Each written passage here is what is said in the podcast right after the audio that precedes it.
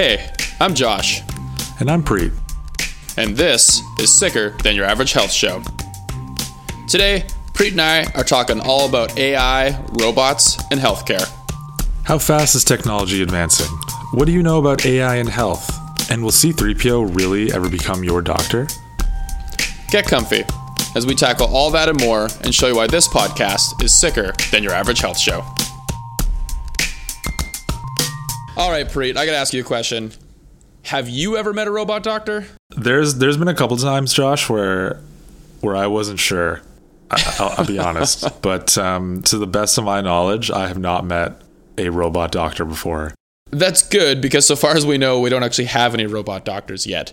But that isn't to say that they, they aren't coming. You know, we, we hear a lot of these days about how uh, technology is advancing to perform better this, and we got AI adva- advancements in that.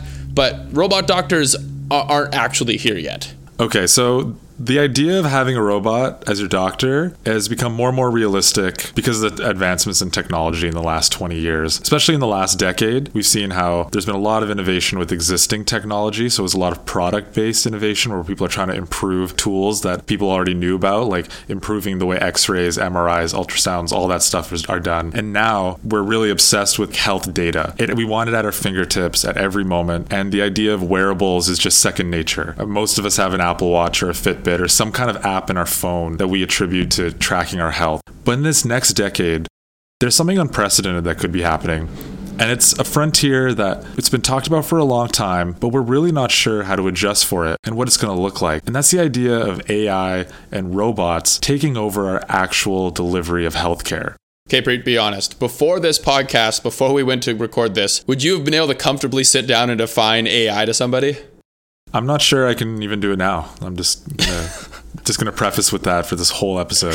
So think of AI as um, any process that a computer can do that would be a behavior or a thought process or something that you might think a human can do as well. But AI is advancing, and AI is advancing thanks to this fancy process called machine learning, which again, if you were like Preet and I and you weren't writing a podcast, you may have not known what machine learning was. But machine learning, you can think of it as just the process by which these computer AIs learn these human processes, whether it's human thinking, whether it's human behavior. It's the process by which they pick up those behaviors. And what's behind that is pattern recognition. Humans are already really great at pattern recognition, but it turns out that AI may have us beat there. And that's really what we got to wrap our head around as we think about how AI may come to exceed human capability and take over in some capacity, some realms, and some industries, healthcare not being excluded from that. Right. And I think one thing I want to note from what you said there is the way we're sort of talking about it, we're kind of discussing it as if it hasn't already happened yet. But there's already a lot of AI in healthcare.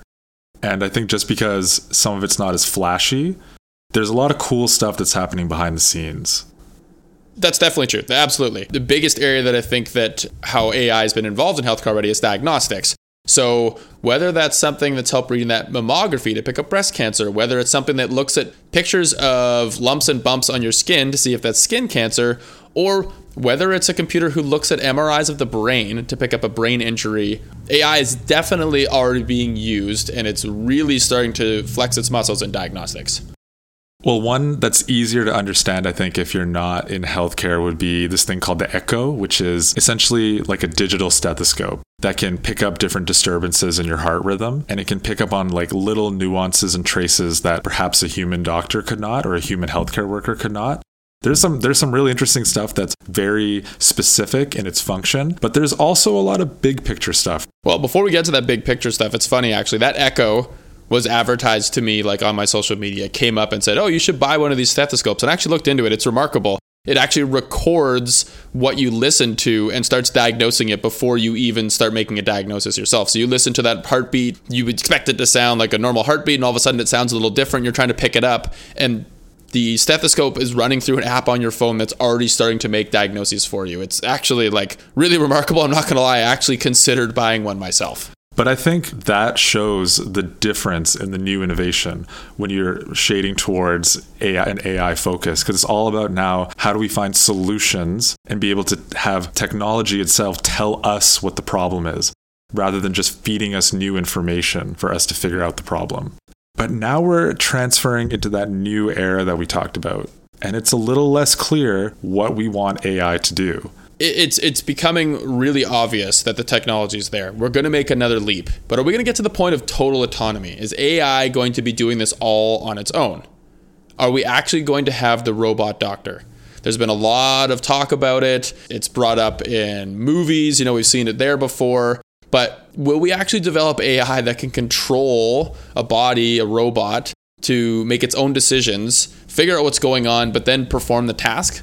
Do the treatment, perform the surgery? Is that actually something that we're going to end up seeing? So I think we also have to note that AI and robotics aren't necessarily the same thing. So before we kind of describe that, do you want to explain some areas where robots are really prevalent in healthcare? Yeah, I mean, there's one really big example. Um, a lot of people may be familiar with the Da Vinci surgical system. Uh, I'll explain it to you, but honestly, just go Google it, get a picture of it. But picture it this way there's a big set of operating robotic arms that are over top of a patient when they go in for surgery. The surgeon still walks in, the surgeon sits down at literally a computer or a video game console. They sit up next to a screen, they put their hands in a couple of controllers, and they then control the arms of that robot to perform the procedure.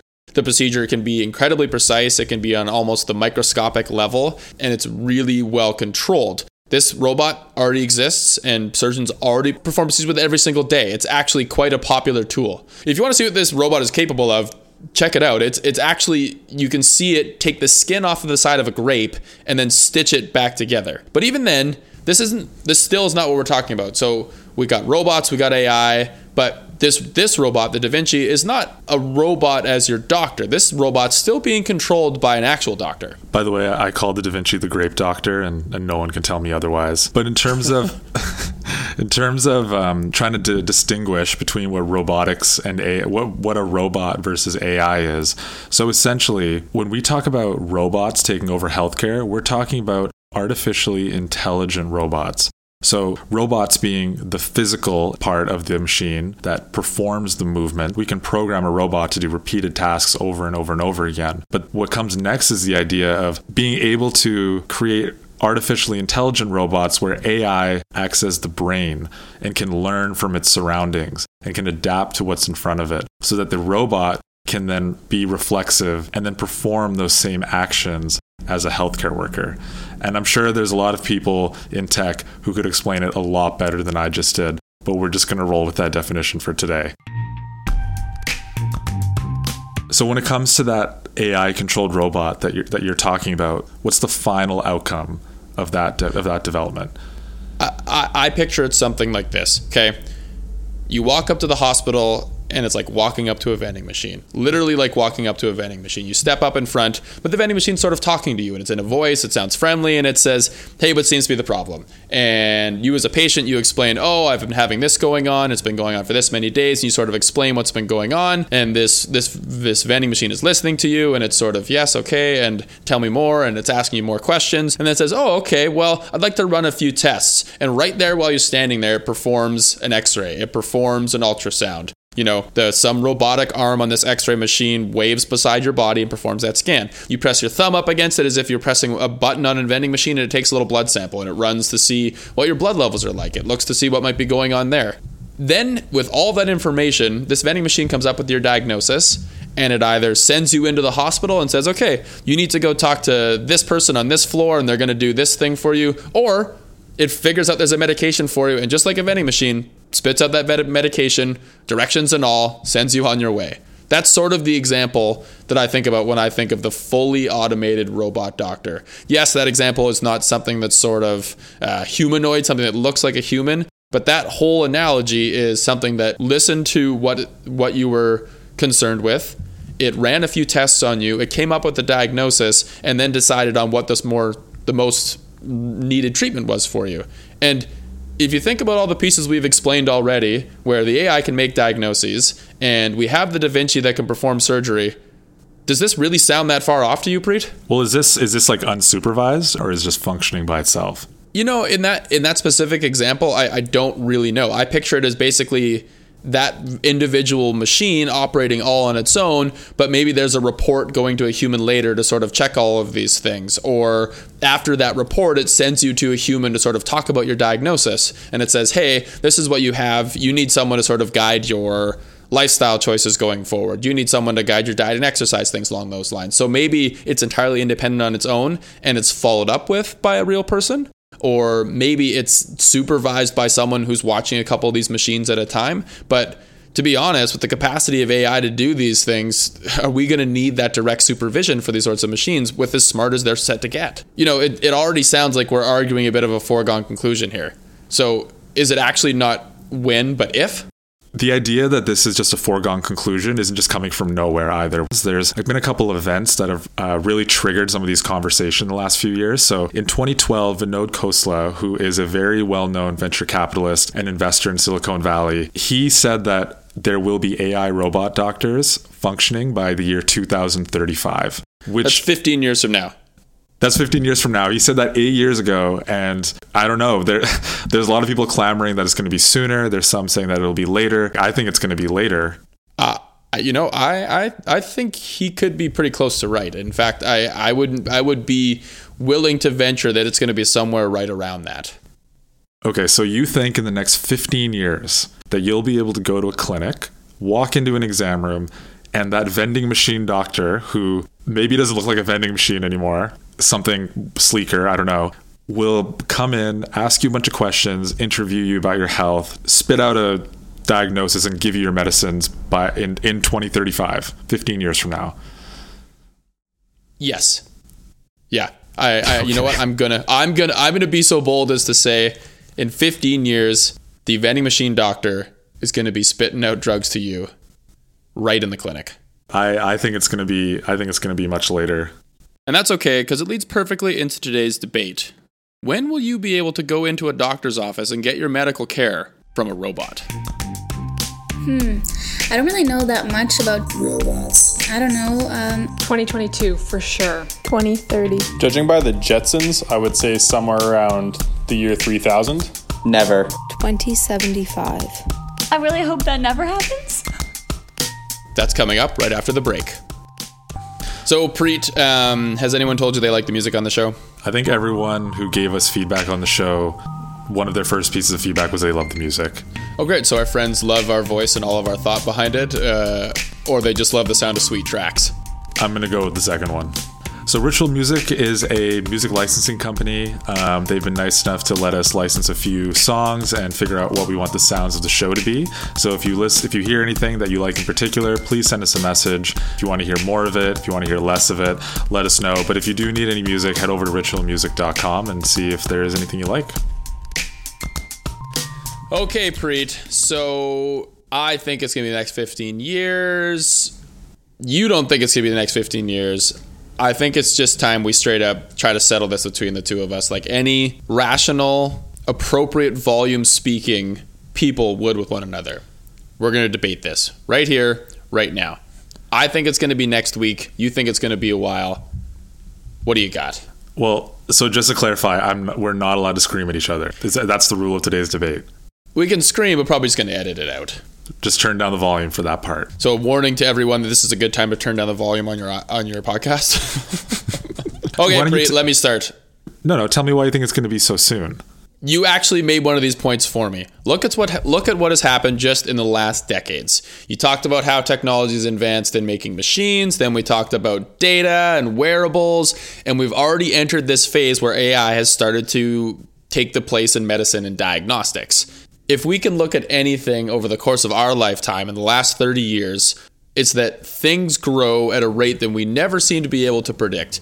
Yes, the big example of flying cars, we don't have that yet. But um, try telling my grandma, who was born the same decade that Velcro was invented, that today she could pick up her phone and call me on a screen and see my face.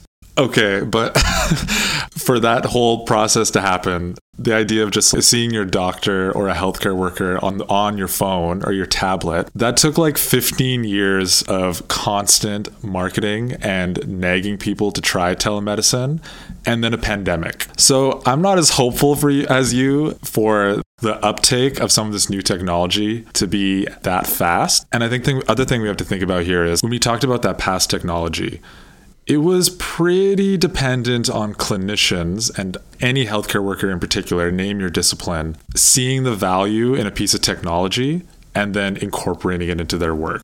So this next frontier is different because we need patients to be on board. Okay, I see your point. Do you ever buy food from a vending machine, Preet? Uh, rarely, but I, I I really don't know where you're going with this. So what if I told you that vending machine and just instead of that time satisfying your wants for getting you a nice tasty snack in the middle of your busy day, instead was that's how quickly you could see your doctor, get your diagnosis and get your treatment. The ease of that has to appeal to you. But that, that's not any different than me seeing my doctor on telemedicine.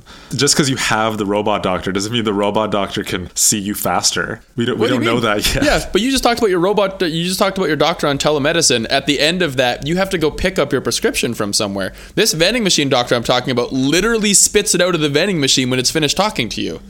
The whole thing is done right then and there. Okay, well, if that's the way it functions, that does that sounds convenient. But that just Ooh, makes me so now it gonna, sounds convenient, does it? Well, it's it still it still sounds convenient, but it doesn't mean that it's going to happen any faster. If anything, you've just added this whole new element and variable to the whole process that makes me think it'll take even longer.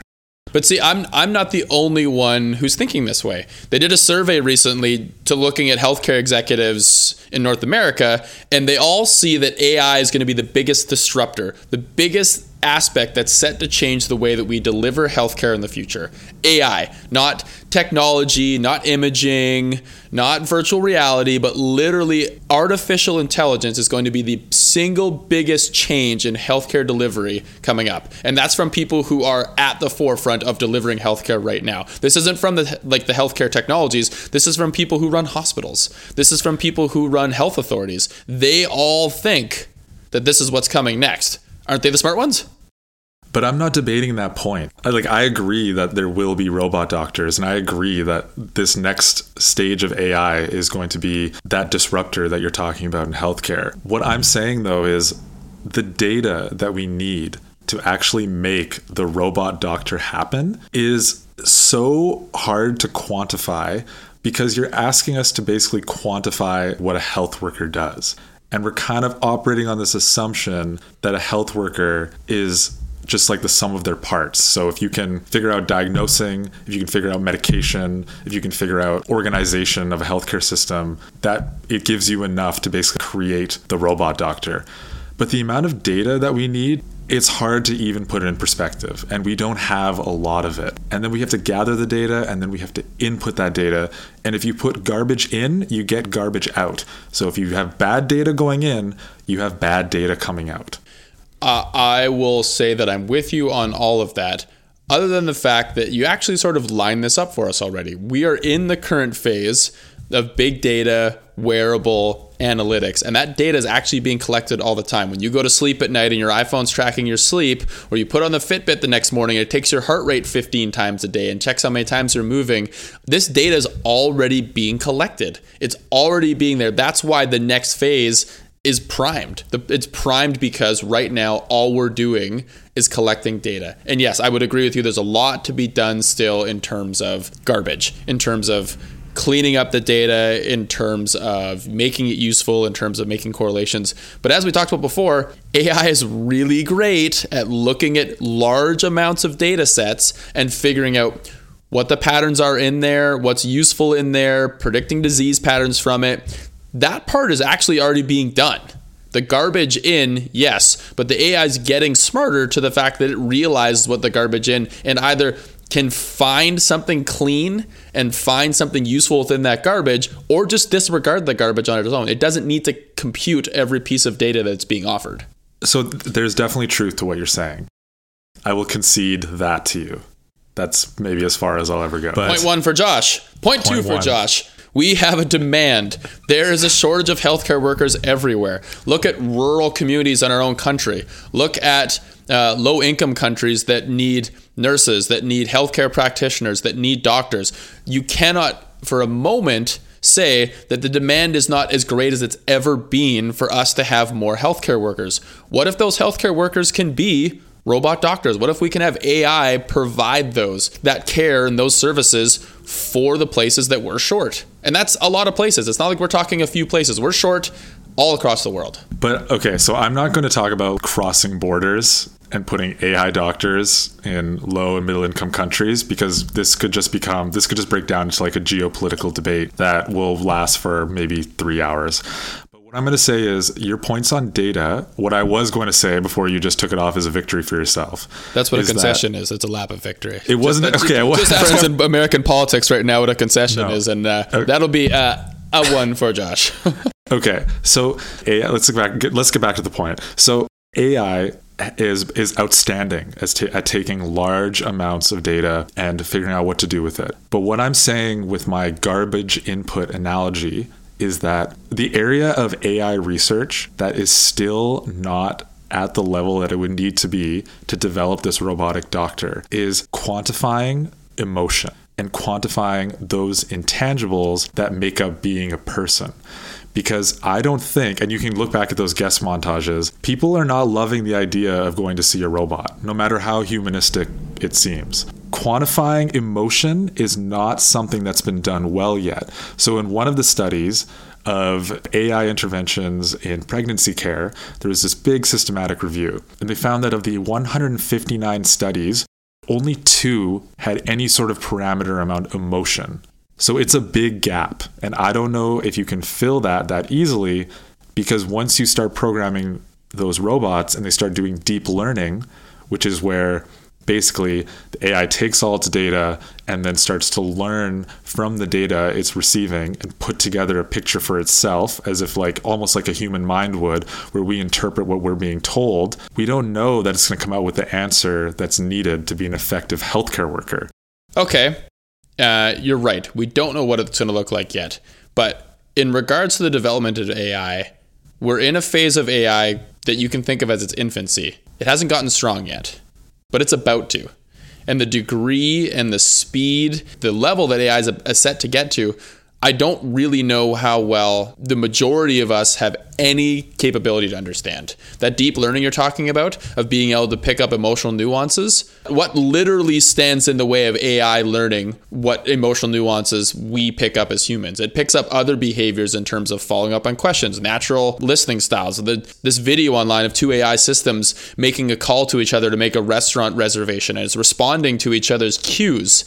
And you know, response to cues, emotional responses to cues, we do the same thing as humans based on patterns. We respond to emotion based on the body language in front of us, and that's what we pick up with our eyes. What's to say that the robots, the AI, can't do the exact same thing?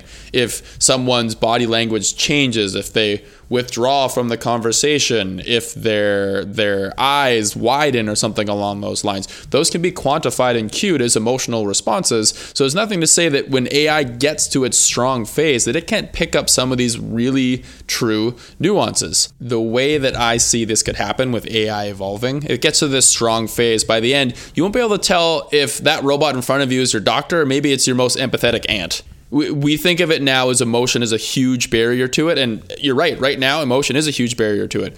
What if AI develops the capacity to exemplify emotion, to connect in that way? that's a big if like by 2035 that's a big if eventually i i agree with you like it's going to get there but listening to how you explain it i can totally see why there are so many ethical and philosophical conversations around how much ai should be involved in healthcare there is an absolute uproar right now especially in uh, academia so in like research circles um, where people are wondering, you know, is this something that we even want to pursue? And a Well, what's their of big concern? Tell them, what, what are they worried about? there's, a, I mean, there's a lot of things here. There, there's a lot of issues. What about privacy and security? We're we're already worried about electronic medical records right now. And then you know, there's some other big picture stuff. Well, not that that stuff isn't big picture, but in terms of how it impacts like the economics of of our world. Who are the ones that get to develop the AI doctor?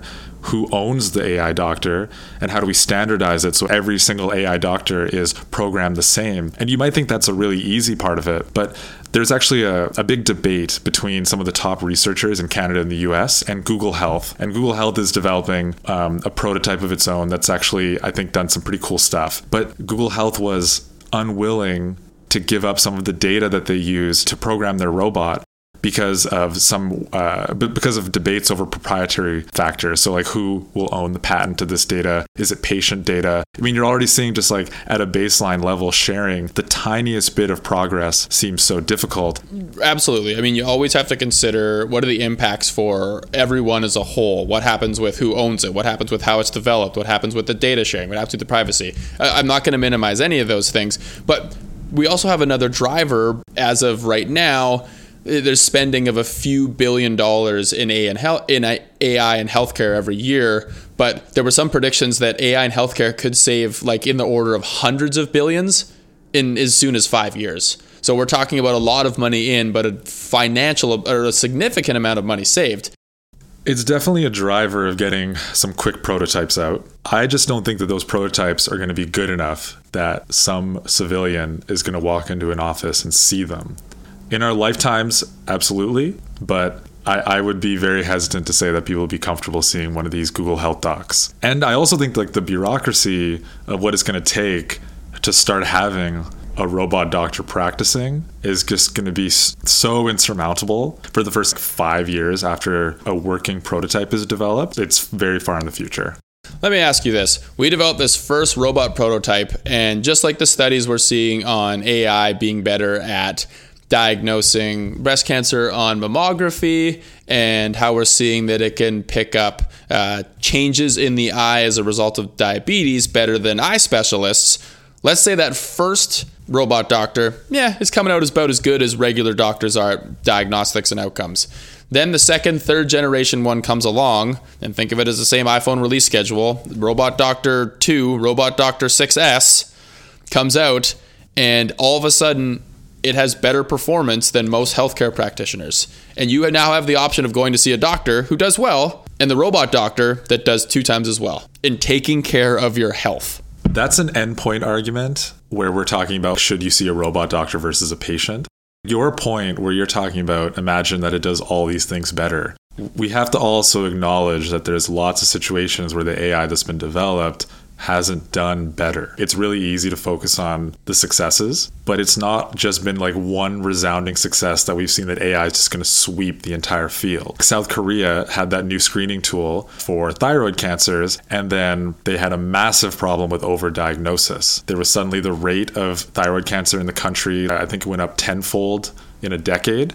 Oh, the idea of overdiagnosis being an issue. I know it's not something that maybe we think about as an issue. We think you miss something major that's a colossal mistake. But overdiagnosis can also be a colossal mistake just because of the mental health outcomes of patients who might think they have a disease or illness that's much more severe than what they actually have or don't have at all that idea of overdiagnosis ties back to clinical intuition. And that's the big area where there's a lot of question marks if deep learning can overcome that next layer. And clinical intuition it comes down to being able to tie together all those things of emotion that we talked about the cadence of someone's voice, the tone of the syntax. Can you read whether that patient is being truthful based on your history that you have with them or lack of history that you have with them? And then being able to tie in together what's the best clinical decision. The best clinical decision is not necessarily just find an illness, dispense the drugs to treat it. What if a patient is at the end of their life? How do we know that an AI robot doctor in the next 15 years will develop the nuance to be able to understand when to balance quality of life and when to balance treatment directly?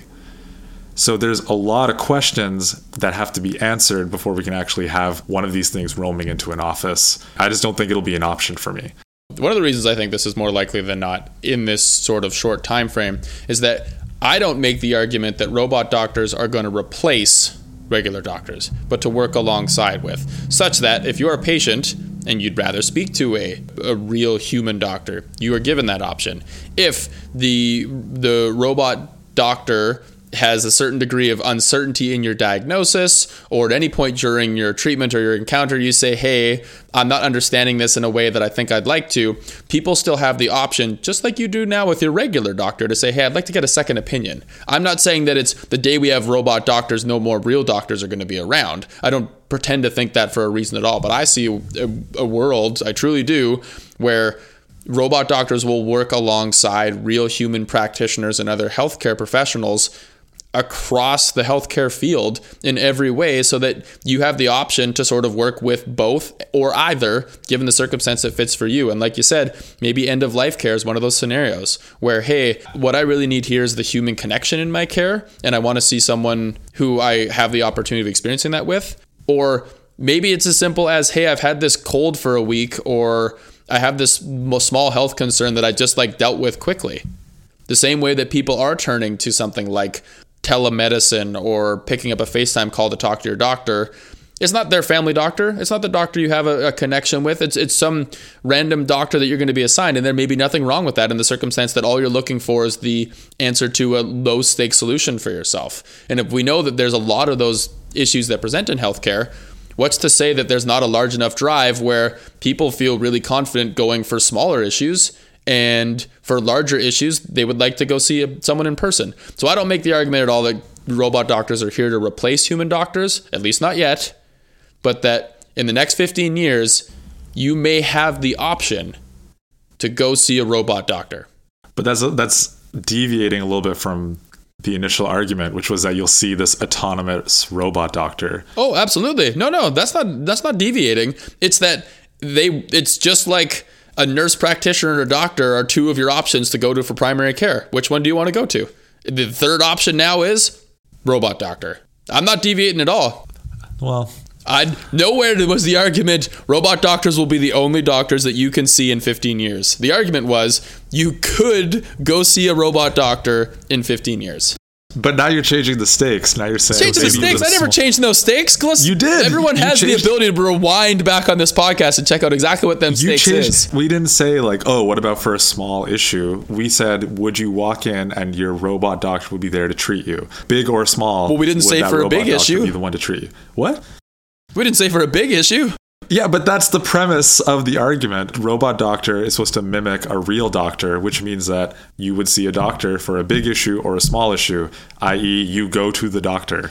Yeah, but are most visits, like tons of visits, people go to the doctor knowing that it's not a quote unquote big issue. This is a concern that they have, they'd like to have addressed, but lots of visits to the family care doctor saying, Hey, I've had this thing that's been bothering me for a little bit. I'd like to find a solution for it. And all I'm saying is that you could go to your family doctor clinic, and at the doctor's clinic, one room is the real doctor, other room is the robot doctor. And they could be right there working all by themselves. And the human doctor doesn't check the robot doctor's diagnosis afterwards. They just, the robot doctor just does its thing just like any other doctor in the clinic punches in, punches out, goes home to its robot family. yeah, well, we have to talk about whether it'll have a robot family as well. But we don't have time to debate that, Josh. I think the point stands that uh, we won't see them in the next 15 years. I don't even know how to respond to that.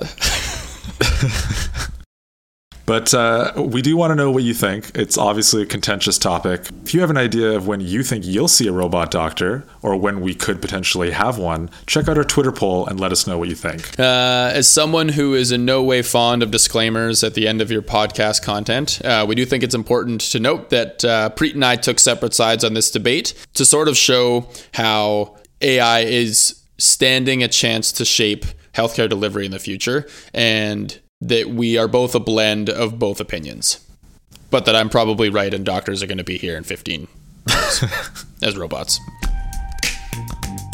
If you haven't already, please subscribe. You can find us on Apple, Spotify, and Google Podcasts.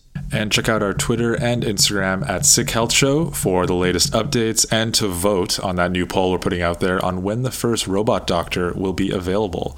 And you can also email us at sickhealthshow at gmail.com if you have any questions or comments. As always, you can find the credits and references for today's show in the show notes. We're looking forward to sharing more with you on our next episode of Sicker Than Your Average Health Show.